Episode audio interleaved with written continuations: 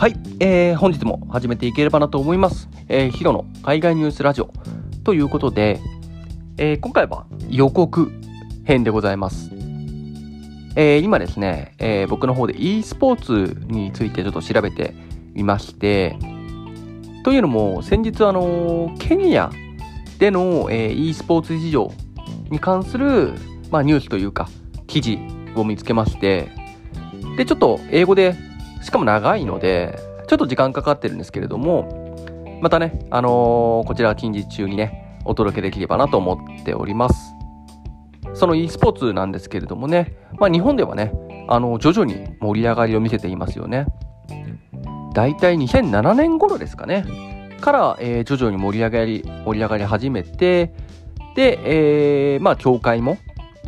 できていって、今ではね日本に大体200人ぐらいのプロ選手がいると、言われているようなんですけれども、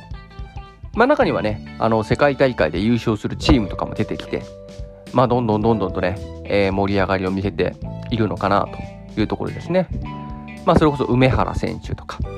時戸選手とか、有名ですよね。はい。あんまり僕 e スポーツには明るくなかったんですが、調べてみるとですね、もちろんアフリカのケニアのe スポーツも面白いですし、その進化というか広がりみたいなところは非常に面白いのかなと今思いながら調べたりしています。ぜひ、楽しみにしておいてください。ちょっと何日かかかるかもしれないんですけれども、面白い、ような形で、なんとかまとめきって、お話ししていければと思っております。はい、